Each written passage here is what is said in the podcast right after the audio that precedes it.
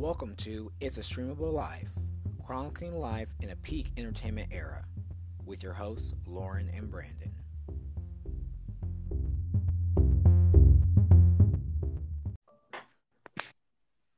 All right. Hello again. Yeah. All right. This is a It's a Streamable Life podcast chronicling chronicling life in the peak entertainment era. I'm a host, Lorin, And uh, I'm the other one, Brandon. and this is like we said, an entertainment podcast where we discuss the TV, film, sometimes the music, the things that we're streaming and watching uh weekly, daily, whatever you want to call it. Yeah, exactly. Uh, so we'll get started here. Uh, Our first segment is the ill list, and this is where we talk about news topics as of late dealing with the entertainment industry. And a big topic recently was the announcement of a new streaming service, as if we didn't have enough already. right. uh, Disney Plus. Right. Uh, they the conglomerate announced that they would have their own streaming service, which would include new films and series from all their properties, which include Star Wars, Marvel, Disney's entire vault, Disney Channel, and I guess they own National Geographic. yeah, I think so. From, from there would be on there. Yeah. So, um, just to pose this question, what do you think this means for the other streaming services and sort of the the makeup of the industry right now? Well, I don't know. I think it's all right, and it's starting out cheap, but that's how Netflix started. I think that's how the price was like seven ninety nine or something to start out with. Mhm. So I, you know, you can expect that to jump up eventually. But I think it puts a lot of pressure on the other ones, on, on Netflix especially. I mean, it takes a lot of things away that they have and puts them at a lower price for right now. But I don't know. I, I mean, maybe competition will bring the best out of some of the other ones. But um, Yeah, that's what I'm thinking too. Because not not too long ago, Apple announced their own streaming service, and while yeah, exactly. that got people excited, we still don't. We still didn't really see what their shows were about. Like they had like a little preview, Right. but nothing really stood out. So, Right. um, with Disney, you already have loyal fans Right, and loyal um, properties like the Marvel films Right. and things like that. So just some of the the things they're offering, they're going to offer um, their entire Disney film vault, Yeah, um, which is crazy. yeah. So does that include like, you know, the Disney Channel original movies? Like, I think so. Yeah, They- they all may not be there on launch day, but I remember looking at um, an article and they listed like Brink and Oh, uh, wow. Lizzie McGuire and all the Disney Channel stuff. So like, Yeah. they're really reaching for the people our age. yeah, Um, in addition to the Disney stuff, um, they've owned Star Wars, so they're already saying that the entire filmography of Star Wars will be on there. The original films, the prequels, oh wow. and the current ones, as well as new series. So um, That's cool. that's really interesting. And they also have like the animated shows, Yeah, like the yeah. Clone Wars and stuff like that, which I never got into, and I wish I had. But I, I was just about to say I I used to watch that all the time. I think the Clone Wars would come on like it was a weekday, but it was like at seven o'clock or something before, uh, you know, like a movie or something come on. I was into it. I mean, like mhm. I like into it to the point where I was like, you know, I was still I was like twenty four. Like, all right, you know, let's wrap stuff up here. You know, get out of class. I got to go watch the Clone Wars. right. But they said it was pretty good. So Oh yeah, it was really good. It was really Yeah. And then in addition to the Marvel, um, well, Star Wars and Disney, Marvel, of course, Right. they're promising to have, you know, their entire MCU films on there good. Right. and right. future series that um, will include um, Wanda and Vision in a show, um, Bucky and Falcon, Wow. Loki's supposed to have a series. So like they're they're promising big stuff. Right. Right. And then with Disney owning some of Hulu already and buying, I think they bought Comcast share, someone share of Hulu. Hmm. It's pretty soon that Hulu might be part of Disney as well. So where you can get Yeah. a, a bundle with Disney Plus, ABC, I mean Disney Plus, ESPN, and Hulu. Yeah, yeah, yeah. I think I saw that where yeah, this whole thing is supposed to work in tandem with Hulu. So So that'll be very interesting. It, it might be better for people's wallets. So we'll see what happens. Yeah, yeah. Uh, Disney Plus is supposed to launch November 12th. So That's that's gonna be big. yeah. I liked Hulu for the short time that um you know you let me use your password. yeah, I I mainly use it now for like DVR for don't want it commercials, but Yeah, yeah. As far as original stuff, like I never really got into Handmaid's Tale, so No. no other real properties that bring me to Hulu other than one of the Marvel shows. Yeah, yeah. And plus, Hulu just announced, I think it was Hulu or was it Disney? I I can't remember who. I think it was Hulu just announced that they'll be doing a Ghost Rider series Oh wow. with the guy that played Ghost Rider and Agents of Shield. So everything's going to be linked. That's pretty good. Yeah. And Yeah. speaking of Marvel, another big story has been, of course, Avengers Endgame. Yes, yes it has. Uh, as of today, the film has passed Titanic as the most gross, high all time grossing film globally with $2.2 billion. Yeah. So it's only second to Avatar.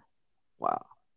Uh, now, that, that surprises me because like I remember Avatar and I don't really really remember being blown away by it, but like the, the price that it, it made, the amount of money it made rather, that's that's kind of that's staggering. Like that's a lot of money. yeah, I didn't realize it had made that much. I just Yeah. know that it was like a big technological Yeah. advancement, but basically it was like FernGully live action. Right, yes, exactly. Exactly. It is yeah, it was very I don't know, I, I just wasn't blown away by it. It was good, but and long, but I Yeah, every time I hear the amount of money it made, it's kind of like, wow, really? insane. But the film industry was different back then. Like That's true. That's very true. like today, like they're struggling to get films pop to pop like that. And I guess Yeah. like Marvel's really found a formula that works. Yeah. I mean, I mean, the industry's kind of oversaturated with those type of films. If you think about it, it's not. hmm So, I mean, when one comes out, it, it may it's going to grab a lot of attention, but it's nothing new, nothing we haven't seen. So, Right, right. Now, have you seen Endgame yet? no, no, I still I still haven't seen it, but I've read a lot about it, and I, I've managed to to not really spoil it for myself. But Okay, that's. Well, once Yeah. you see it, we'll discuss it. I do know tomorrow is supposed to be like all spoils free or off or whatever. oh, that's so good. people are supposed to be spoiling stuff tomorrow. So just be careful. Yeah, exactly, exactly. And then finally, on this kind of somber note, uh, the film industry and I guess the black community sort of lost a trailblazer in John Singleton Yeah, last week. Uh, he suffered a stroke and was not able to recover. Um, Yeah. It's kind of crazy. Uh, I didn't realize how young he was. Like, you just think people are like your parents' age or whatever, but he was only Right. 51. yeah, yeah. And I think part of that is because he he made his first film at what when he was like twenty three or twenty four. Yeah, and Yeah. I didn't realize how young he he's uh, the Academy's youngest person to ever be nominated for director. Right. And he was the first black to be nominated for director for best film. So like, just you you don't really realize how important he was Yeah, until now. Like, it's definitely, crazy. definitely a trailblazer. Yeah, and I think of like his films, of course, Boyz n the Hood was the straight out the gate what he was nominated for. Right, He also right. did um, Higher Learning, which I didn't see until much later. No, I, I'm not sure I've seen that one. Yeah, it's, it's it was a different one. It was about um college and like race and Hmm. social issues on a college campus. He was kind of of his time with that film. Um, it had, of course, Ice Cube and Right. uh, a lot of young actors. He he started a lot of careers. Yeah. Um, I think one of my favorite films I didn't know he was involved with was Four Brothers. I think he was was- the producer for that. Yeah, I was just about to say that he was the director. Yeah, Oh, see, I never knew that. and that and that movie was a lot better than the what it like the respect it got. It, it deserved a lot more respect than the, what it was shown. Yeah, it was really good. Um, Four Brothers was like a remake of some old movie. Like Yeah. took the concept but modernized it. But that's one of my favorite like underrated films. Yeah, it was good. It, it's probably the only movie I like with Mark Wahlberg in it. Yeah. Most likely because he Right. was just playing himself. I mean, yeah, exactly. Yeah, it was. It was. It's very true to who he is. Yeah, but it was a real good film. So um, it's just R.I.P. to John Singleton, and at, at least we still have you know, the the art he made, and apparently Right. to get into that Snowfall show Yeah, which he created. They set the date for season three, so I guess I'll binge That's that good. or something. and I can't forget to mention, you know, poetic justice when you mentioned John Yeah. Singleton. So Yeah, um, and his work with with Tupac, um, and Right. a lot of young Black Hollywood. Like, I saw that film, I think, in college, and didn't realize how soft it was. Cause uh, when- poetic when- justice. Yeah, because when Yeah. when I when I always thought about, it, I always thought like it was. I mean, it's a hood film, but I didn't think it Right. had that that perspective. Right, that's true. That's good. It was more like a a hood romance than Right. the typical hood film. So yeah. And then you just kind of forget everything he was involved with. I think he did one of the Fast and Furious. I think he may have been involved with the the Too Fast, Too Furious, Yeah, he did Uh, that one. Baby Boy, and then Shaft uh, with Samuel L. Jackson, not the Yeah, older now one. that was another movie that was really good. Yeah, yeah. And Now- then three, which I'm not too sure about, but that's a different story. if I'm not mistaken, I think he did something. I'm not sure if he was the director or like a producer or something, but Hustle and Flow. I knew he had something to do with that. Yeah, I think he might have been a producer. Yeah, Yeah, he started a lot of people's careers and Yeah, yeah. and always thought about his community and employ you know African American actors and so yeah, he'll he will be missed, but his legacy lives on. right, exactly. So that is our good news segment. Right, and right. We'll come back with our niggas on TV, aka not. After this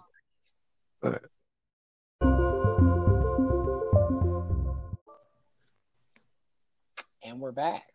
Yep. All right. So the next segment we have, as previously stated, is niggas on TV, aka not, where we just discuss um, shows we watched within the last week or recently that we'd like to discuss. And I'll let uh, Brandon go first, just to see what what kind of things you're watching lately. Okay. Um. Well, this is gonna not be with the theme of this title, but um, and this is gonna be very random, but um, I've passed the show. I, I don't know for months on uh on Netflix, and um, it's it's it's called The Midwife. It's a it's a BBC show, and it's just like what it sounds. It's about a group of women that work in a nunnery, uh, and they go out in this poor area, and they uh, and and they help mothers give birth to their children, and they take care of them and stuff. And uh, I I don't know, I'm obsessed with kind of like period piece type shows and movies and stuff. Uh huh. And um, yeah, I, I literally can't stop watching it. It's like an hour long episode, and season eight is airing right now on Oh the wow. oh what is is it BBC America or PBS? Probably. It's PBS because yeah Okay. yeah um and um yeah it comes on at eight o'clock and yeah so I am on season four heading into season five. The bad thing is at the end of the season, each season they have a Christmas special. That's like the most English thing ever, and that's oh god, it's it's it's annoying because they're usually like two hours, but they hide information in them that you need for the next season. Oh, Yeah. wow.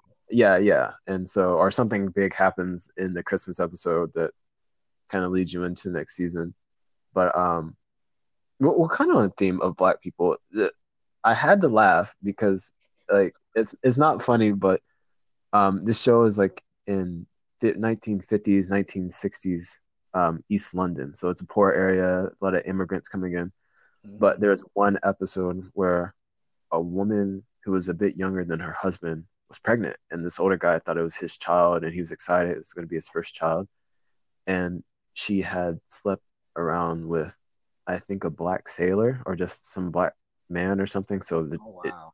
right, it wasn't his child, but this lady was like, she was white. She wasn't like pasty white. She was like your average hmm beige kind of colored and um the baby that came out was like black like like like i'm talking like asphalt dark this baby was dark, and I had to laugh when she gave birth to it because I was like, no, they did not. They didn't even cast the baby right, but it had me in tears, man. And uh, but yeah, it's a pretty good show. Not a ton of black people. They're they're here and there. There's some stories, but yeah, right, right. Uh, I I'm gonna watch it. I have to now, so I can be on track for season eight. So right, yeah. I've, I've seen that listed, but I could never tell if it was like a reality show or right. right. And and that's what I did. I didn't know what it was, and then I clicked it. I watched the first episode, and I was like, yeah, I'm hooked. So. Oh wow. um. God, all the shows I have listed don't have black people. Well, they have some. They have some. I've been watching the uh show with uh oh god, Michelle Williams on FXX.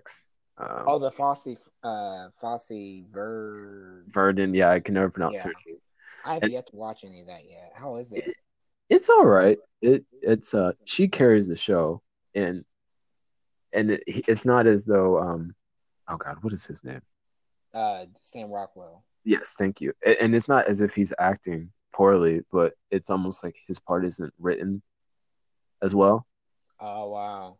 And uh, I I definitely think they could have taken uh page out of uh kind of British TV and made this six episodes because it's it's on eight, and I think this week's episode is the fifth one, and I'm already ready to stop watching the show. Yeah, yeah. I I, I mean, try to tell people like the Brits got it right with like the short oh, yeah. seasons. Absolutely. Because you're able to get everything in. There's no like filler episodes, and it and it keeps you watching. Right. Cause, I mean, uh, and like and like I said, I watch a lot of stuff on like there's this thing called PBS Masterpiece. I know I sound like an old person right now, but I absolutely love the shows they put on there. And like I'll get hyped for the seasons, and then they'll be like, "Yeah, you know, this is just five seasons." And in my American mind, I'm like, "How how are you going to do that? Like, where's right? I'm expecting 16 episode seasons, but they knock it out, and oh, it's so good. It, yeah, I wish so, more, more US shows would do that. Oh yeah, and then the last one I have for that does have a black person. Um, a Discovery of Witches. I think we've both been watching this. So. Yes, I've got to see last week's episode. I think. Okay, so I won't give any spoilers or anything, but uh, I think it was the end of last year or the beginning of this year. I just know it was cold. I gave I saw um, that they were giving the preview for the first episode, and I watched it and I was hooked. I was like, wow, this is this is really good. And um, but but then you know it was oh it was whatever was on whatever channel was on hadn't put all the episodes out yet, and then I was just like scanning the internet looking for different things, and then I saw that it was going to come on TV on BBC America in the spring and I was like, I, I, I got hype. I was like, oh my god, and it's good. It hasn't there hasn't been a dull episode yet, and uh, it's it's vampires and witches, which you know you think kind of died with like True Blood, um, but it's it's like a different toy, uh, like a it's a different type of like sexy and kind of it's more mature. You know, yeah, definitely. I I tried to describe it to some uh, coworkers. I was like, it's like Twilight, but like just better, like upscale. yeah, yeah, yeah. Like, yeah, and I love how um diverse it is. Like, uh, yes, main girl's mom is like in a lesbian uh, relationship right. with another black woman, and right. there's that like uh, what's his name, Daniel Ezra. Right. Like yep. A witch too, and his mom. It, it's so cool.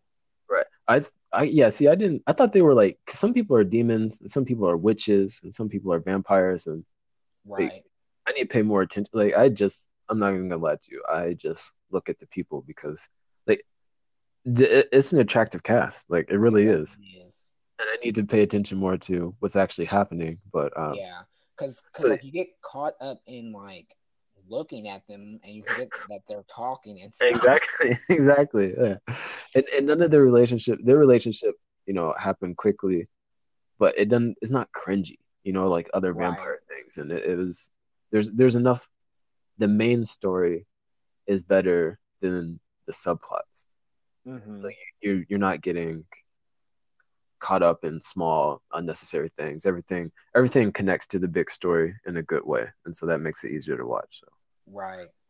So yeah, that's uh that's mine. So Okay. what, what, what do you have? Okay, well, just discussing the uh, Discovery of Witches, I'll transition to another show I'm watching BBC America, Killing Eve. yes. Yes. Um, it's back for season two, and this season has been insane. I From the jump. least. From from the jump. Um, if you if you if you're not aware, Killing Eve is a show starring Sandra O oh and uh, Jodie Comer, um, where O is playing a was it MI16? Is that the right? Yeah. yeah. Uh, MI16 Yeah. agent. She was more like a desk clerk, but she gets involved in um, this female assassin's killings and to find her, and they kind of get fixated on each other. And this season has really like turned the table on what can happen in a, a spy show. Right. So, um, I'm really enjoying like this new killer, the ghost or whatever. yeah, that's what they called her. Yeah, and the way they found her um, this last week was really insane. I wasn't expecting that, and it just reminded me like how good um, Sandra Oh's character's name is. Uh, Right. Eve, how good Right. she is at her job. Yeah, yeah. Like, I think you texted me because you watched the episode before or something, or I I texted you while I was watching the episode about how good it was and just how the story was blowing me away at the moment. And then mhm. You made that same point about her being good at her job, and then I was like, yeah, and it's true. And then, yeah, this episode really, this past one did showed it. yeah, because like the first season, she was just sort of like I feel like she was kind of stumbling Right, through it, but like she's grown this sort of confidence. And I think that's it's partly because of Villanelle and their Right. uh, relationship, if you want to call it that. So I'm excited to see what happens next. Yeah, oh yeah, I think it's gonna be big. Okay, and then my next, uh, I'll keep this short because I know you don't watch it, but Game of Thrones. um, I was one of the late bloomers. I started binging in February to catch up to watch the f- eighth and final season, and it was worth it. I wish I had started with everybody else, but it's worth it, and it's crazy that there's only three episodes left. Um, Yeah, and a lot of people have gone back and rewatched this season just because it's that good. Uh, I didn't really understand the hype, but I get it now. It is one of the best pieces of te- television in the past decade. Like HBO really did that. that's yeah. I think like I definitely when it happens on Sundays, it comes on like if you're anywhere on the internet, just looking at Twitter or anything, you you see stuff trending, you see little things popping up, or so you definitely it's impossible not to get you know FOMO, you know the fear of missing out. Yeah, So, um, I'll definitely probably start it next year. Uh, I can't promise I'll finish it next year, but or I'll I'll, Yeah. I'll start it after this season. Maybe. yeah, and it's probably worth it because the alleged prequels, I don't think they're anywhere near being ready to air or whatever. But they're allegedly Right. going to supposed to have like three prequels or two sequels or uh, other shows extended in that universe. So it'll be interesting where it goes from here. Wow. But um, yeah, the final three episodes air on Sunday. Uh, episode four is airing tonight, and it's one of the longer episodes. And we'll see what happens. I won't say anything, but we'll just see what happens. Right. Right. And then I've got two more shows. Um, one is The Chi on Showtime. This is Yeah. uh, Lena Waithe's show about um, the South Side of Chicago, and this season has really upped the ante. Um, it's sort of like it's not like This Is Us, but it's just like a family people drama um, of people that live in Chicago, where Linda Waithe is is from. So she kind of Right. kind of focuses it on different people. Um, the main story is uh, uh, Tina's killed by a guy thinking he killed his son, Right. and it sort of affects everyone in sort of like this ripple effect. Um, and it it it talks about you know drug dealers and and the school and the some of the politics and stuff, but it it really humanizes um the South Side, which I think Lena was was trying to do since Right. all the right. press about Chicago is usually bad. Yeah. pretty negative. Yeah, and it's already been renewed for season three, so Oh, that's good. Things are going pretty well for it. Um, Yeah. and it has um, a wonderful cast. Jason Mitchell alone is is one of the brightest stars, and the fact he hasn't been like properly acknowledged yet at any Yeah, award shows. It's sort of a travesty because he's a great actor.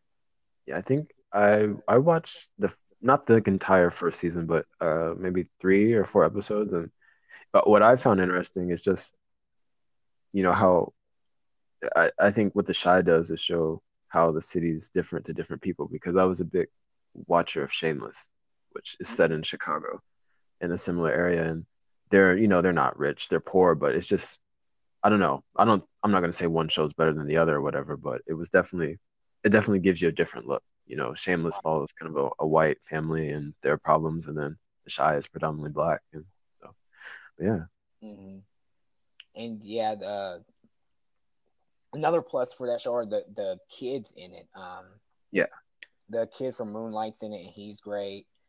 And it just it just shows a lot of a breadth of talent that we don't rarely see. So. right, exactly. Then my final show is a Netflix show called Kim's Convenience. It's actually a Canadian show. Um, I guess it was like a play, and then they adapted it for television, which is Yeah. really interesting. But it's a, a comedy about a um, Korean family who own the convenience store, and just like their their daily lives. It's hilarious. Um, it follows uh, Appa and Umma, I think I said that right, which are the parents, and they have a daughter named Janet and a son Chung. And um, it's just a, a hilarious family comedy, half hour um, episodes. I think uh, there might have been like 10 episodes in season one, a few more season two, and then I just finished season three a few weeks ago. But um, the story is really good, and they do a great job with um, with I think diversity. Um, Yeah, they they incorporate uh, people of different colors, a different face, nationalities, um, sexual orientations, and it's not. It doesn't feel um, what's the word pandering or like forced or like forced. Yeah, and Yeah. they do a good job with um, continuity. Like there's like certain customers that are regulars, and they come back for different scenes Oh. throughout the season. So it, it feels good. you feel like a part of the family. yeah. I think that's another one of those shows where I've seen it on there and just not clicked it on Netflix. So you know, it, and who knows? I, I may do it sooner or later, and then it may end up on one of my lists. Yeah, I can't ever remember how. I think I saw someone talk about on Twitter, Oh, and yeah. I just got into it. and I like binged the first two seasons because they were already out, and then I didn't realize like season three wasn't going to be out until like the spring. So it meant Netflix wouldn't get it till later, but it's on there now. So that's our not uh not segment. Right. And then um, we will transition now to no concessions. This is when we talk about any films we've seen lately, old or new, and uh, just what what we kind of thought about them. Um, I'll go first. Yeah. Um, a film I recently saw, well, other than Avengers Endgame, which I won't say too much about. It Right. was amazing. Um, yes, it's three hours, but it didn't feel like three hours because since since there's we spent like 10 years investing in this story and these Right, right. It kind of just goes seems seamless. Um, the Russo brothers did a marvelous job in paying tribute to uh, the first three phases of the MCU and those characters and I think it pays off. Um, I'll see it again. I probably won't see it again in theaters because that's just a chore but I'll definitely be seeing it whenever it's on streaming or whatever. It, it's funny you say that because I've heard multiple people that have already seen the movie um, two or three times. Like uh, a, a good friend of mine called me earlier this week, and he saw the movie when it came out. He got like the the Thursday night type thing, mm-hmm. and uh, went to the to that screening, and then he um he like the next day a friend from work called him and she was like do you want to go see it and he went to see it again without even really uh complaining about it or like even putting up a fight he was just yeah he was just like oh of course i'll go see it again so Yeah, I've, I've Uh, seen people say they've gone two or three times. I'm just like, that's. I mean, I guess you can do it, but like, that's a lot to be in the theater for. yeah so yeah i will get to that movie eventually um I you know the thing is though, I'm like I I like to watch movies. Um, one I like to do it by myself. I know that sounds sad, but I don't like huge crowds in movies because there's always there's ex there's like extra noise. You know, whether it's bags of candy, people chewing or drinking, and you know, children. I just like to literally sit there. I don't I don't even really like snacks at the movies because it takes away from my attention. So Yeah, me too. And that's that's the thing. Like when I went to see it Thursday at nine thirty, and it wasn't packed. Of course, I live in small city Indiana, right, but right, um, it wasn't packed. There were people in there, but like there was a group of people and one other person, and I think they were like hardcore like yeah, nerd fans. And like anytime something happened, it didn't have to be like an actual joke yeah, like in the script, but something happened, they would like violently, loudly laugh, like yeah. hysterical laughter, and it was just like it got to the point where like people would like laugh at them because they're laughing so loud, and no one else was laughing.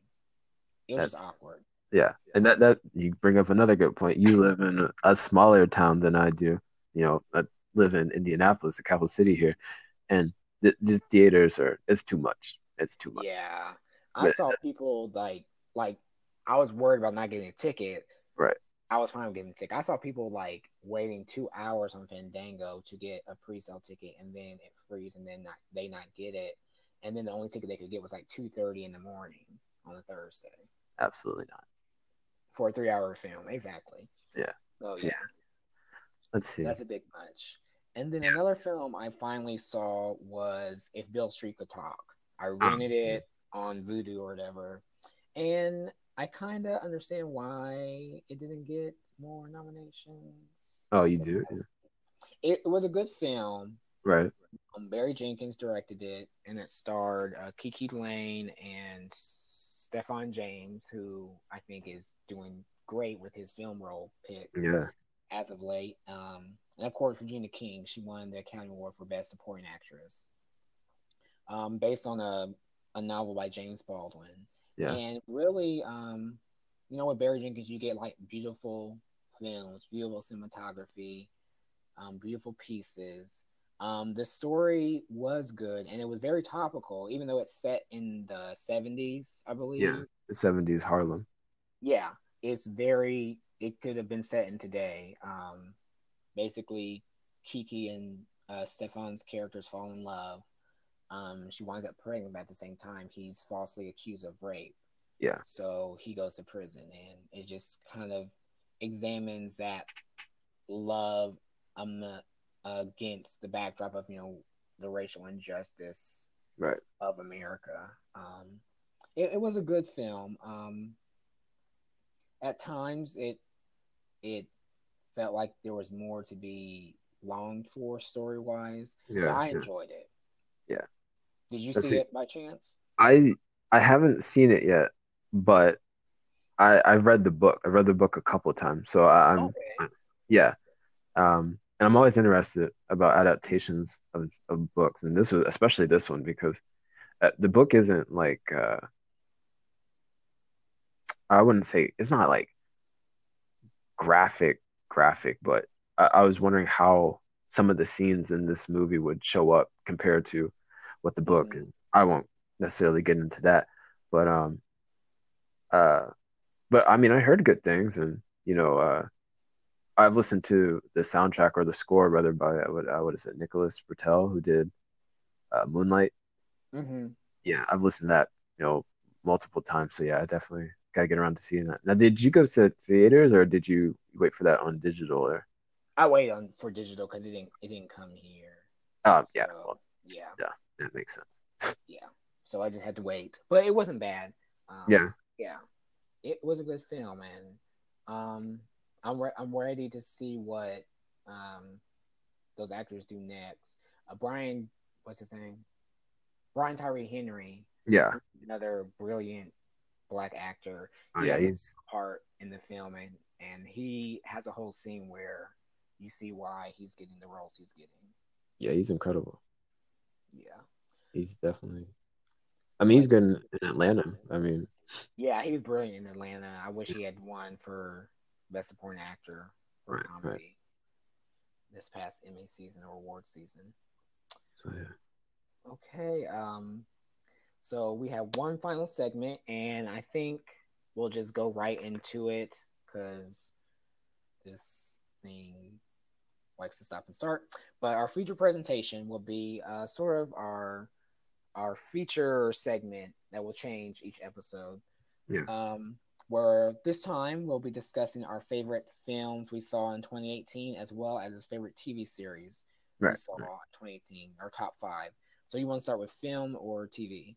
Um, let's start with film, and Okay. uh, I guess I'll go, and then we'll just uh, just announce it, and then give a little bit about it. Yeah, and we can go back and forth like you go, I go, you go, I go. Yeah, that, that's fine. That's fine. Okay. So, um, um, the first one, and I was kind of late to seeing it, but A Quiet Place. Uh, Ooh. yeah, and uh, I definitely, I well, here's the thing. When before it came out, I was kind of like, you know, that plot's a little strange. Like, you know, you know, I, I it wasn't like that it had been done before or anything, but I was like, I, I don't know how this is gonna work out. But then I finally sat down to watch it, and I was like, you know, like wow, like this is this is good. It was uh, you know, Emily Blunt. Uh, she she. I mean, everybody's quiet in it, but she really stole the uh Yeah, she did. show for me, and um, uh, I don't I don't know if it'd be at this point. I'm not gonna spoil it. The movie's been out for a while, so whatever. But yeah, you know, uh, her giving birth, that scene was big, yeah, and that uh, scene was crazy. and then when she was going up the steps, and she, I was she does she step on a nail or something, or something hits her foot. Yeah. Yeah. It was very reminiscent of like Home Alone too. Yeah. what I thought of.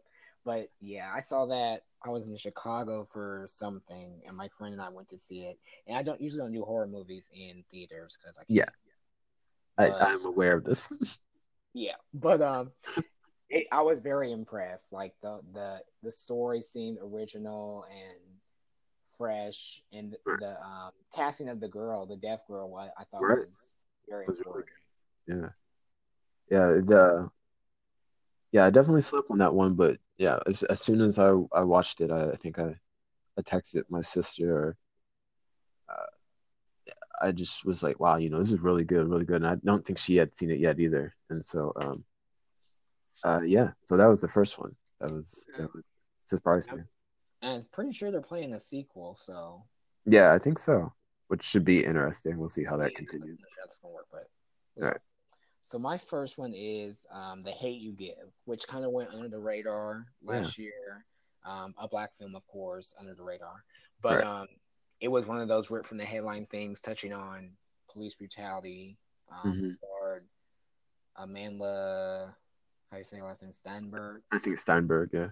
Steinberg, and um, Regina Hall, and what's the guy's name? Shoot, Hornsby, Russell Hornsby. Yeah.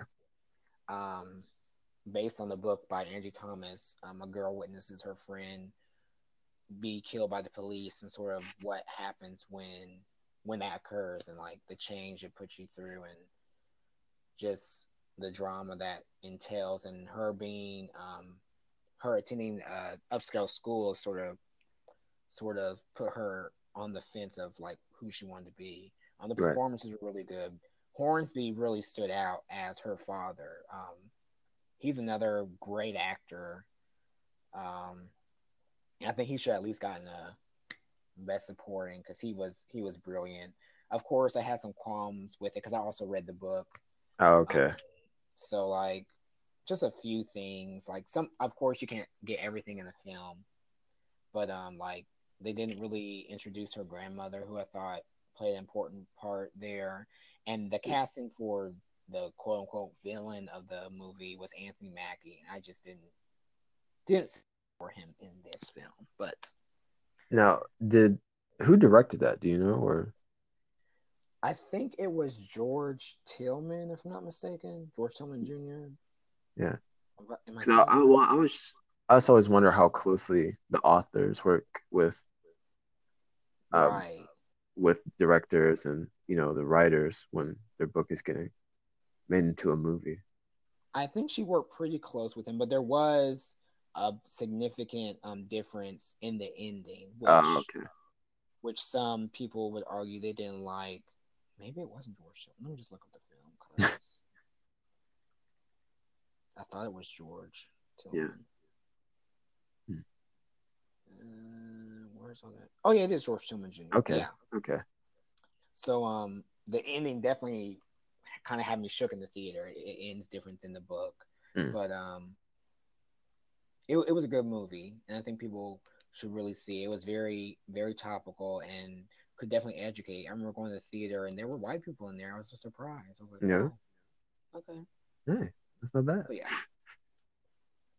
All right. Um, okay, so my next one after A Quiet Place is A Quiet Place. You I guess you can qualify that as kind of sci-fi, but um, um, is Annihilation with uh oh, I did not see that. Natalie. Portman, uh, Gina Rodriguez, and Tessa Thompson. Were were the names that? Oh, and Oscar Isaac. I don't know how I forgot about Mhm. him. He's a big player. Um, but uh, I don't really know where to start. But uh, honestly, um, there's no way I could possibly give anybody a spoiler because the movie is just it's not it's not hmm, it's not that it's not linear or it doesn't like follow a plot. It's just there even sitting down and explaining the movie from the start to finish, I don't think people would We have this it. movie. Yeah, I don't think it would be spoiled in any way. Oh, but, um, wow. so yeah, it, it follows um uh, uh Oscar Isaac works for the government and they go this kind of shimmering uh thing comes from outer space and it creates this new boundary. And they go through it to kind of explore it and see what it's all about. But then when Oscar Isaac comes back he's not the same person. Like he physically he looks the same but something's wrong. And Natalie Portman notices that and she plays his um significant other in the film. And uh, to to figure out what it is, she goes along with a group of scientists, and they go in and they kind of camp out in there and uh, try to figure out what's going on, and then from there, it just it shit just hits the fan. I, honestly, that's all I can say. I it, it it's it. It, it, it, I can't sit here and honestly tell you what will happen because as much as I remember the movie, there's just there's little things that I think you you'd have to see but Mhm. um, in this in this other world which kind of mimics Earth, um, you know, there's mutated animals, alligators, different things like there's mutated bears, uh, just the way plants grow and everything. It's very, it's strange. It's, it's really strange, and uh, but it's kind of about like you know, I guess you could say it's about death and rebirth and things like that would be the main themes. But it's yeah, it's all over the place. But I just remember watching it, and I wish I had seen it in theaters because it was the just every everything about it was really kind of stunning.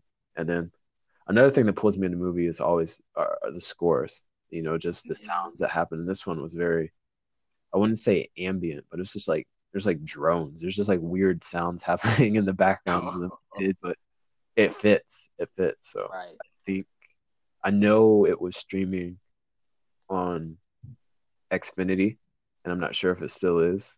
Uh, but that's where I saw it, and it's definitely you can definitely buy it. It's probably on Prime and Hulu and all those things now. So Right. yeah, it was uh, it's worth it. That's definitely one I've been been meaning to see. Yeah, It just looks so like off left. yeah. It, it's it's a definitely watch it, let it kind of sit with you for a minute, and then watch it again. hmm and it's based on uh, a trilogy of books by a guy. Uh, his name is Jeff Vandermeer. So Okay. Yeah. I always try to find movies of the books I've read. So, so yeah, there's that one. Cool. Um, okay, my next one, uh I kind of had a tough time doing this. Uh my next one was to all the boys I've loved before. Okay, yeah, Netflix. It was a. Netflix movie. Yeah. Um it starred uh, Lana Condor, hmm who um she played Jubilee briefly in the X Men movies. yeah, she's on uh, Deadly Class on Syfy. right. But uh, this film is based on a, uh, I think it's like a series of books. Yeah, I think it is. adult Books, um, where she's the titular character um, who's had a, a crush on this boy for most of her life, and she had written letters to him, but never sent them. And then one day they get out, and Okay. people find out about it. And it was really a cute, well done film starring um, a woman of color, you know, Yeah, uh, for the lead, and it was just it was just really nice to see that, and it was funny. Um, it went differently than you thought it was going to go, and I think it was it was just a really good movie. I'm Yeah. trying to explore like different films I watch just to just kind of. just sort of my palette is like different, but Yeah. it, it, I really enjoyed it. I think when it when it came out, a lot of you know people fell in love with uh, Noah. Oh, how do you pronounce his last name? Cent Cent- something, Centineo or something. Yeah, him. yeah, Uh, and I, I think what it did for a lot of people is kind of is a throwback to like the uh, kind of like the those cheesy. Uh, uh, what, what would you what would you call them? Not cheesy. Cheesy is the wrong word, but kind of those those typical movies like the All About You and you know what I mean. She's all that stuff like that. yeah, like those type of movies. the teen, yeah, the teen romance, like yeah, where there's like a, a clear like poster boy. You know, he was this new kind of like, you know, love interest that, you know, you expect to see him in a couple more movies. They're kind of the same type and he, he has been. I think so on Yeah. Netflix. I think he's kind of Yeah, been that's something you definitely don't really see. Like the whole, like now the teen things, like the young adult fantasy or young adult, right. like not rom com, but romance drama. You Right. don't really get that stick uh, teen film like we did in like the late '90s and early 2000s. Right. Right. So it's kind of throwback to that. So yeah, that's I think that's what I, I said all about you. That's not even one. That, that movie has Debbie Allen in it. I, I don't know why I said that. Whoops. But uh, but yeah, that's that's kind of what I think. Uh, that's definitely what I saw written in reviews about it. Was it kind of hark back to those types of movies? But yeah, we you know really haven't had that like that guy in a while. You couldn't say it would be Timothée Chalamet. I mean, Eh, I mean he he yeah he's got kind of that following, but he doesn't do the same type of movies. He's right. He's more of the art right. Yeah. type guy. Yeah. So, okay, let's see. After Annihilation, I have Roma, which the movie it, it was another movie I watched twice, and uh, I still need to it follows. What'd you say? I still need to see it. Oh my god! And you don't have an excuse because it's on Netflix, I know. and uh, I should apologize beforehand before I butcher anybody's name. Oh god. It it, it take well the movie takes place in Mexico City, I can say that much, and then uh in the seventies, directed by Alfonso Cuarón. And um so it follows um a worker who who's a maid to a kind of an upper class family and it, it touches on class and poverty and uh you know economics and, and political um just you know political like vibe of the time in uh, in Mexico. I think it was a revolution of or like a uprising, you know, and it was kind of things were happening all at once. And um but it it was uh it was it was it was really good. You know, you it, it was one of those movies where it, after after it got off the kind of the festival circuit, you heard praise of it, but you've heard that same praise before. And um it was uh it, it lived up to it. And you know, I I'm pretty sure Alfonso Cuarón won best director for this one. Mhm. And uh but yeah, it- I mean, so I mean the main plot she she follow she she takes care of this family along with uh, like a friend and um the main character does her name's Cleo and uh uh and- she ends up she gets pregnant at one point and you have that storyline, and you it, she kind of comes into her own as a person as well as who she is connected to this family. You know, she becomes more than just a domestic worker. You know, and that's kind of how, and that's where you see the look uh, about class. You know, it's like she would be Mm-hmm. technically the lower class, and his family would be richer, and you see that in the house and the cars they have. But I don't know, things just kind of blend, and you kind of see how we all need each other. You know, and and then you know since you haven't seen it, I can't talk about one of the main scenes, but uh, but yeah, that scene is is incredible. It's shot beautifully. It's it's it's definitely it's really good. It deserved everything that it it won. It's good. So yeah, Yeah, I'll definitely have to see it. I, yeah, I don't have any excuse. right, right, right. Okay, my number three after Boy Love Before is Avengers Infinity War. Okay, Uh, this was the the I don't know the predecessor to Endgame or whatever, yeah, where um all the films and MCU have have build, been building up to the arrival of Thanos as he's coming for the Infinity Stones, and it really shook the table in as far as the narrative go with the ending, which I mean everyone knows right now. Um, Thanos won. right, right, Uh, so you have these heroes who had always who had always won by the end of their stories, usually, which any Right. comic series does basically. But they had lost, and it's a great loss, and the world had lost, and um, it, it was really good. Um, it was fun, but it, it did leave you it leave you wondering what was coming next. Um, yeah, and it starred, you know, the the MCU top guys: Robert Downey Jr., Chris Evans, Mark Ruffalo, Scarlett Johansson, Chadwick Boseman, all the all the characters we had gotten to know up to before That Captain point. Marvel came Right. So and I wouldn't say that I'm like I'm not against the whole Marvel or comic movies like that, but it definitely comics weren't something that I grew up with, so they're kind of uh not foreign to me. So it, it- I don't always know what's going on, so I'll play it that way. But I I've seen this one Infinity War, and it was it was really good. It kind of it pulls you in, and then right, I definitely I I definitely need to see this next one, the second one that came out for it. But um, it uh yeah, that one's definitely good. I can I can say that much. hmm and like I didn't grow up reading the comics either, but it's easy like just the film wise, it's easy to sort of like get in and sort of understand things. Um, because they try to well while the comics do something else they try to maintain the same story with the film so Right. whether you know the comic or not you can sort of be introduced to these characters through the film and like they say iron man captain america weren't aren't the top tier characters in the exactly. marvel lineage so they kind of made them stars for film and it's something new so yeah That's good.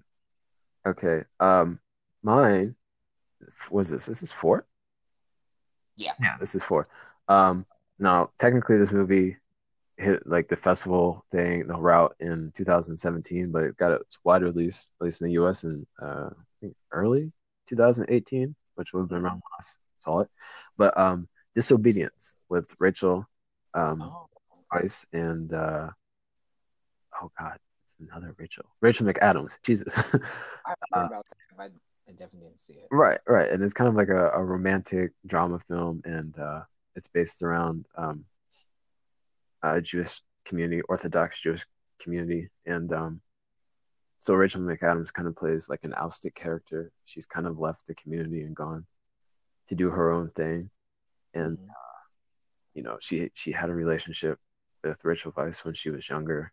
And Rachel Weisz Wait, hold on. Oh God, no, I got. I got. I got him mixed up.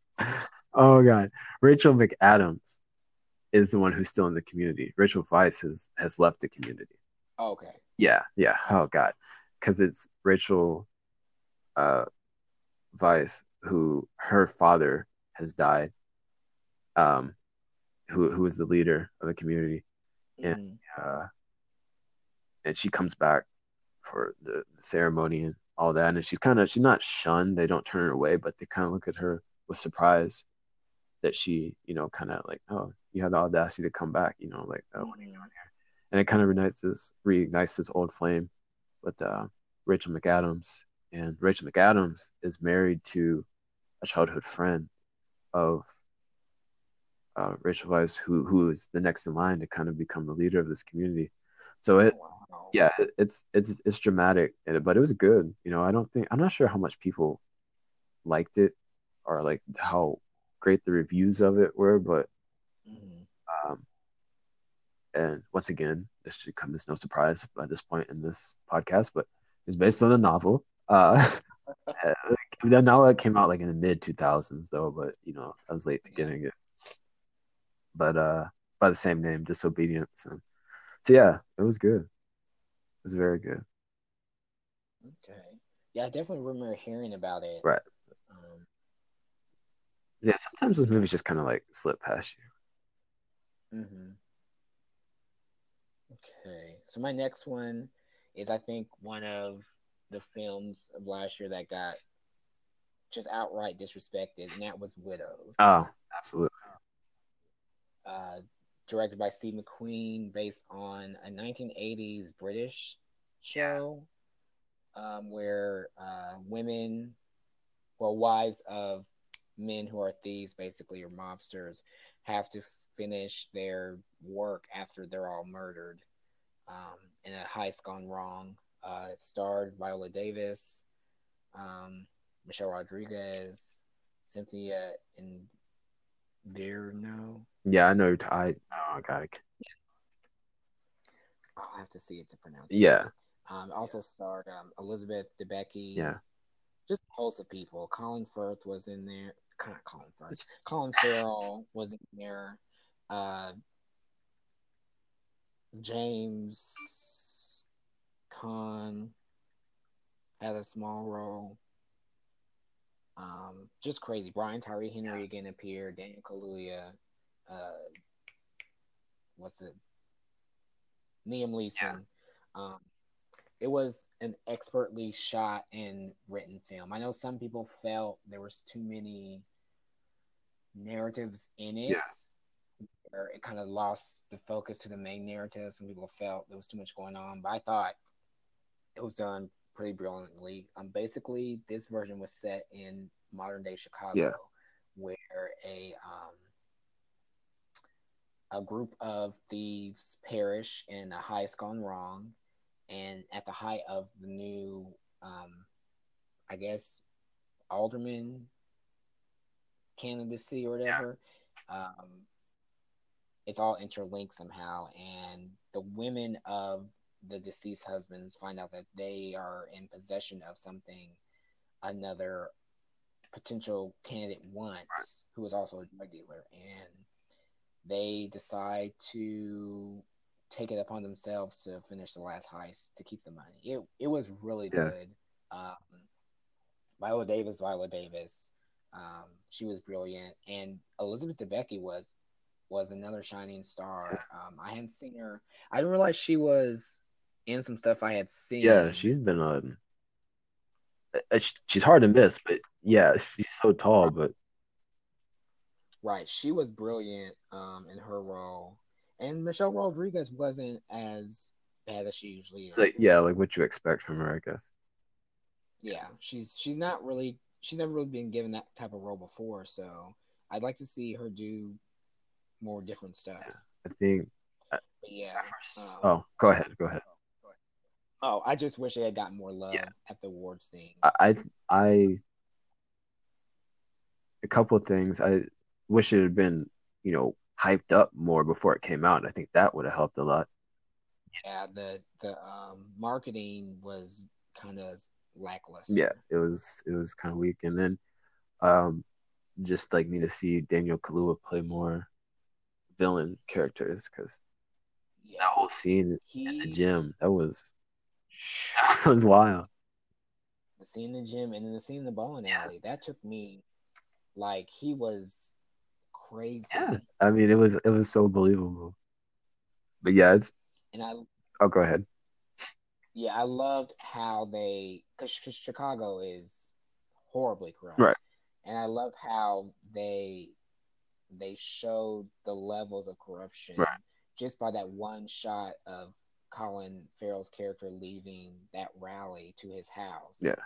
Just like the way the city changed from like the hood to the posh gentrification. Right, right.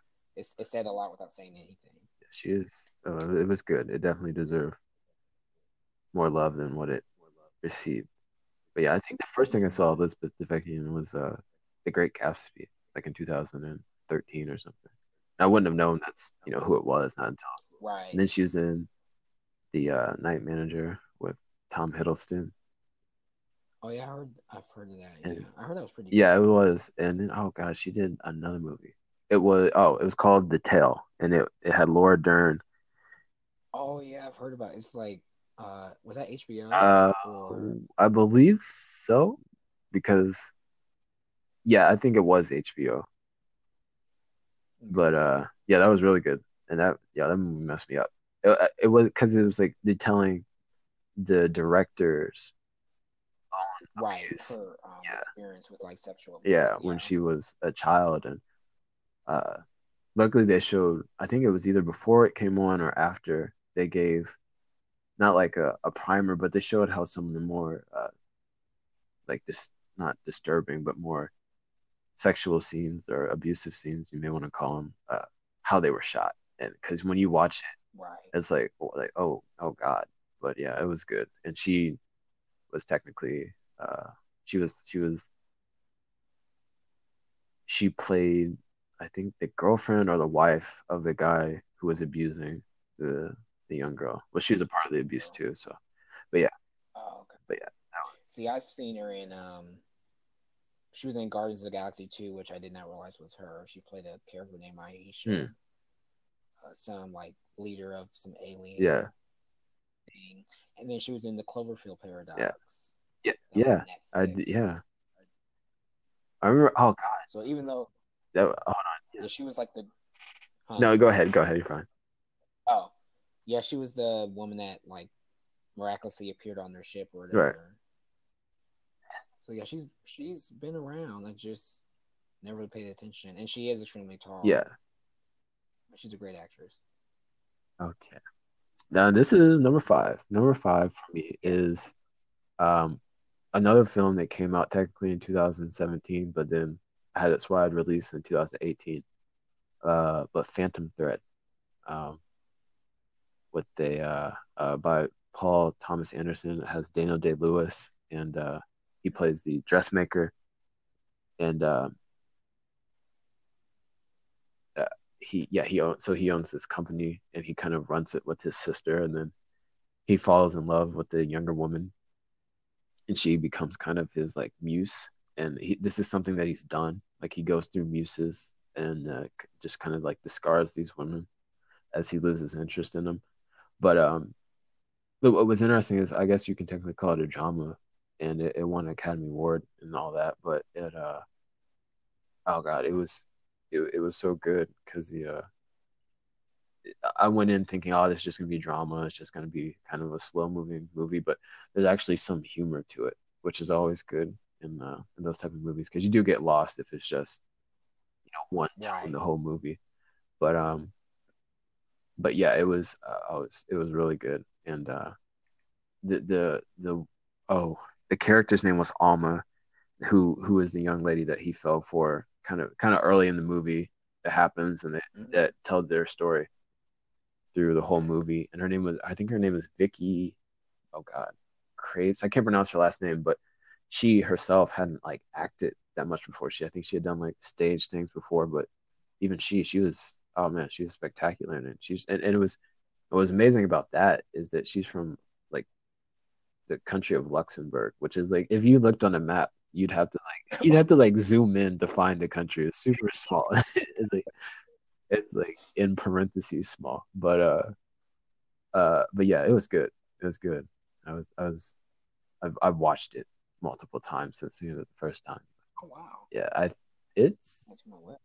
oh it's definitely not on Netflix. It may be another one of those things where it's like right. cable provider, so Xfinity or whatever at this point. But yeah, really good.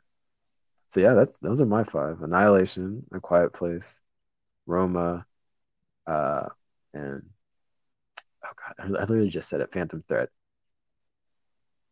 Alrighty, um, my last one is a Black Panther. Oh. Um, it's hard to hard to believe that it it's only been a year since that movie came out yeah. because I feel like once it was first announced back what 2016 or whenever yeah. we've just been sort of waiting for it. And then when it finally came it was it was greater than any of us expected. Hold on one second. Oh okay. Yeah. Oh hold on brittany. I'm doing something. Brittany just showed up. I don't know what she's doing here in cincinnati but we'll finish this hold on right um, yeah, Black Panther, which was uh, the first black superhero of Marvel, um, the comics in general. Right. Um, and it's the first one with a black lead in the MCU, uh, starring Chadwick Boseman, Lupita Nyong'o, Michael B. Jordan, uh, Danai, Danai Gurira, and directed by Ron Coogler. And um, basically, it, it follows uh, T- T'Challa as he becomes king of the hidden technology advanced city, Wakanda. Did I say city? Yeah, yeah. It's a, I guess it would be a country. country. Yeah. the country in Africa, um, and sort of like his the the perils that uh, come when this normally secluded area is open to the world um, as a, a new villain rises and um, they have, he has to decide if he wants to be a good king or a good man. And it was just a really good a good story. I think it was the first MCU film to sort of target the societal issues of like globalization and um, sort of uh, open borders. So it, it touched on a lot as as far as as well as race yeah. and uh, what it means to be down or good for your community for your people. Yeah. So yeah, yeah, it was good. I saw that.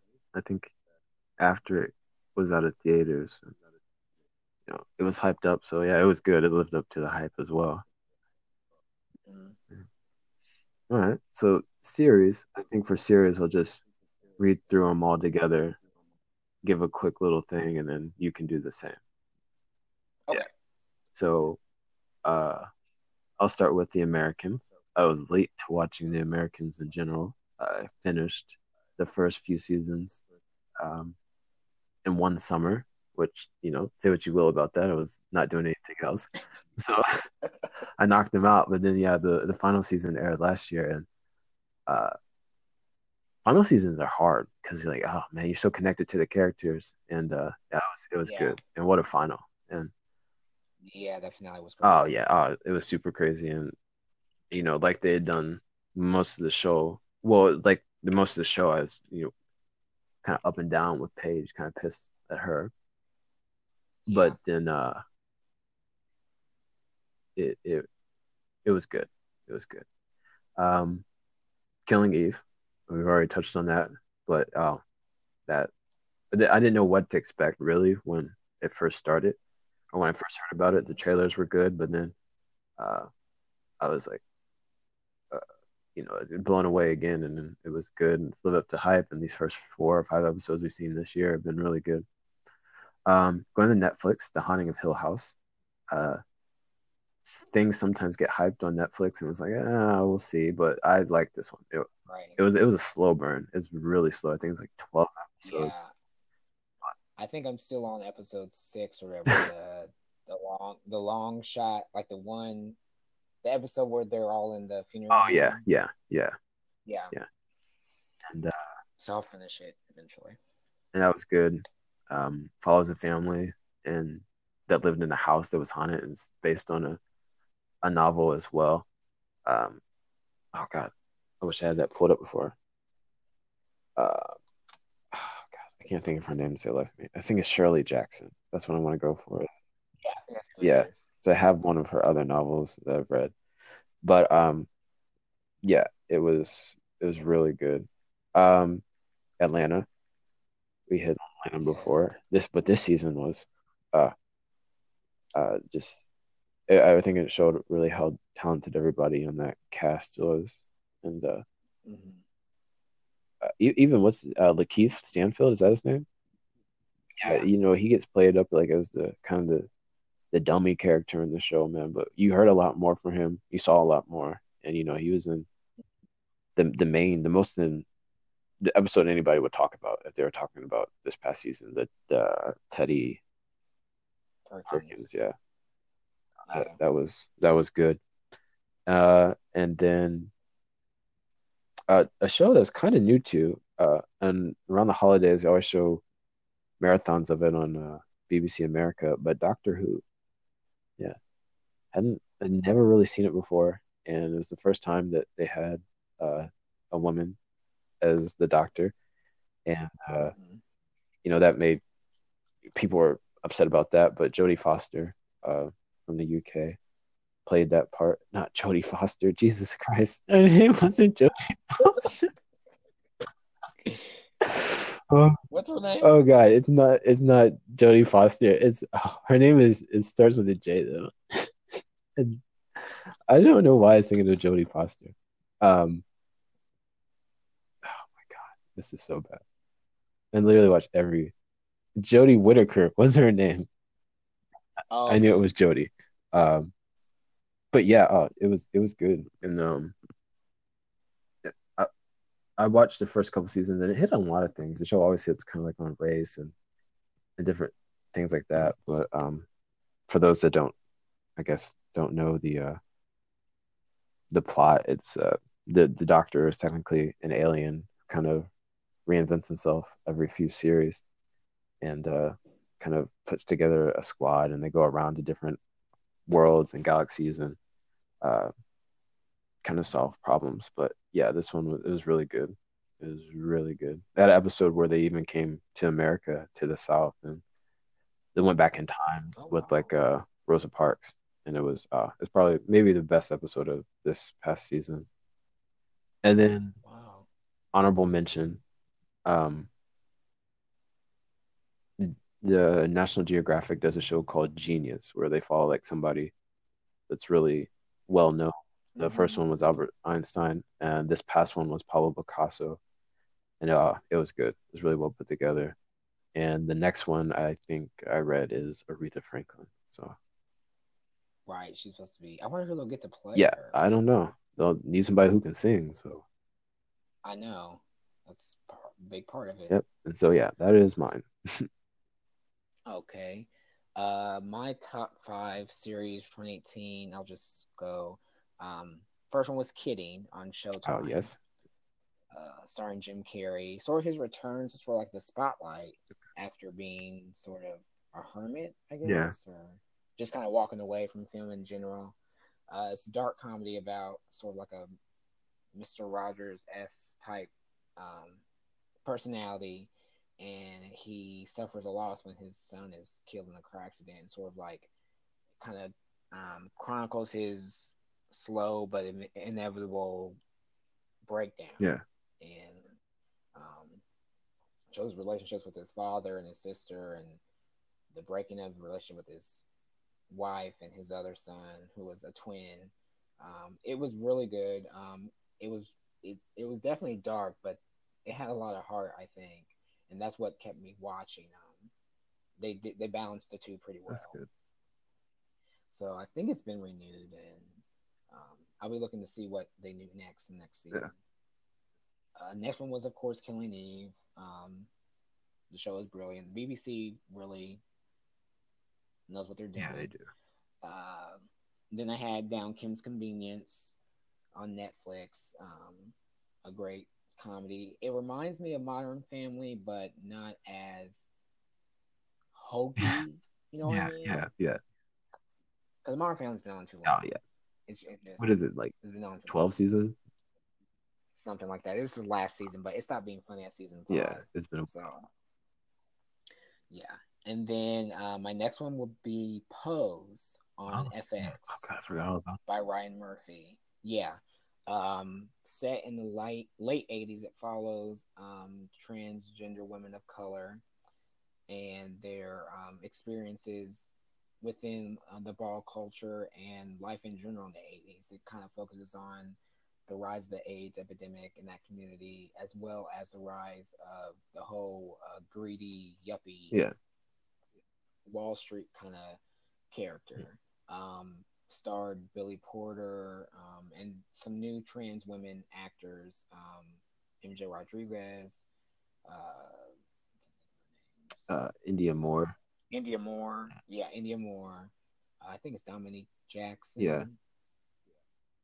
And um, it got rave reviews, and I'm really sad. It got a few nominations, but not many wins. But it has it was renewed and premieres uh, June 11th Hmm. at uh, 10 p.m. I believe. That that's Yeah, it was great. yeah. No, that I think you're about to say the same thing about how good it was.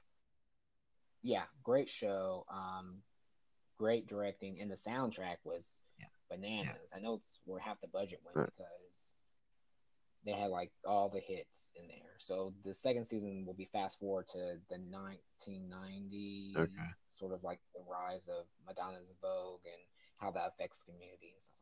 And that's June 11th, right? Yeah, June 11th at 10 p.m. Yeah. And then the last one I have is Voltron. oh yeah. Fender. Um, this was a reboot of the original 80s series on Netflix. Um, it, I think, was seven seasons. The first two seasons was like a regular animated show, 13 episodes, a break, and was like 26 episodes. And then they got smart and like would take the episodes and then cut them in half to make the season short. Yeah. So we would like a new season in October and then the next new season in December. Like it was that turnaround. But this reboot was brilliant. Um, tells a story about five paladins who figure out that they're destined to save the universe from uh, Zarkon and this evil legion of aliens. And there's comedy and drama and some romance. Um, but it was really smartly written and I'm going to miss it. I might rewatch it later. Yeah. And that was my top five. right. And I think the next one is uh, what the week of the sixth, or not the week of the sixth. What we're it's for the week of the sixth, but what we're looking for, looking forward to this coming week on television. Right, right. What we're streaming for the weekend. So for me right now, I'm trying to finish on my block. Oh, Uh, second season on Netflix. It's hilarious, but um, it's really exploring some new themes this season. After season one's conclusion, it's looking at things of like PTSD Right, right. and um, colorism, surprisingly, within the Latin Yeah. community, which I found that, I mean, it's a big part of any um, minority group, Right. really. Um, so it's been interesting. I think I'm halfway through. I may have like three episodes left Yeah. for this second season. Yeah, def- And I think it's already been renewed for season three. I binged that when it uh when it came out, and yeah, it was it was good. Uh, It's amazing how many good young actors there are. I think all of them have to be yeah. under twenty one or twenty. There, they, I mean, they've got to be teenagers or just early twenties. Yeah, they're all pretty young. I know I've seen the kid that plays Ruben in others. Yeah, yeah, But um, he's one of the best actors on there. And the girl who plays Jasmine, yes. she is hilarious. And what's funny about her? That's the the loud friend, right? I can't. I, Yeah. she she isn't that young. She was on a Disney show. Don't ask me why I know this. The show is called Liv and Maddie. But anyways, and she she's like she's like her upper twenties or Yeah, I kind of figured because during one of the breaks for the show, she played a character on How to Get Away with Murder. yeah. And those are like college students. Right. So, like, she's got to be at least 26, I 27. think she just has one of those faces where you know she can do anything, which is but yeah, it's all but she's yes. and I love sort of like the backstory we see with her in this season as we get to know her character Right. better. Yeah, and then really. the the new girlfriend for uh Ruby's brother. Right, Yeah. That was that was funny. That was funny. Uh, for me, um, let's see. I'm not streaming anything right now, but I am looking forward to um, this new miniseries on HBO uh, called Chernobyl, just about the Chernobyl Yes. disaster, and it comes on Monday, uh, the sixth. I think I well, God, I don't know the time, but yeah, it's on HBO, and it has you know uh, Stellan Skarsgård, Jared Harris, Emily Watson, and just kind of follows what happened in the uh, Chernobyl nuclear power plant uh, failure and everything, the accident that happened in the in 1986. And uh, for, I mean, the trailers have been just kind of incredible. And I watched like a, a sneak preview type thing, and they showed how they made the set and everything, and everything's just huge. And uh, it's just one of like a. It, it looks it looks good. It looks good. It it it. You, know, HBO. You kind of like, what are they going to do after, you know, uh, Game of Thrones? But everything that they have lined up this year looks incredible, and Yeah, it looks pretty Yeah. top notch. and this. yeah, I can remember. Oh, go ahead. No, you're fine. I can remember like reading about Chernobyl in like middle school, maybe elementary school, and just like thinking how how terrible that was, and like really, you know, because they didn't really understand the science yet. Right, right. I mean, like, like it was for good, but wrong turn, and just like the carnage and the lives lost and the effects long after. Right. It's really sad. And yeah, this yeah, it's I uh and even today the area is just like completely you, you can't go there. I mean, it's bad. It's so bad. But yeah, I, I saw that that was coming on. I don't know, maybe sometime beginning this year, and I've just really been looking forward to it. And yeah, I'm excited to watch it. So yeah, the first episode airs tomorrow, May sixth. yeah, so maybe we can add that to our uh, NOT segment. Yeah. Just to discuss the first episode Yeah. next week, next episode. All right, so we've kind of come to the end of this first episode. Um, stay tuned uh, for more from uh, It's a Streamable Life, where we'll be discussing uh, chronicling life in the peak entertainment era. This is Lorin, And this is Brandon. and we're out. Thank you.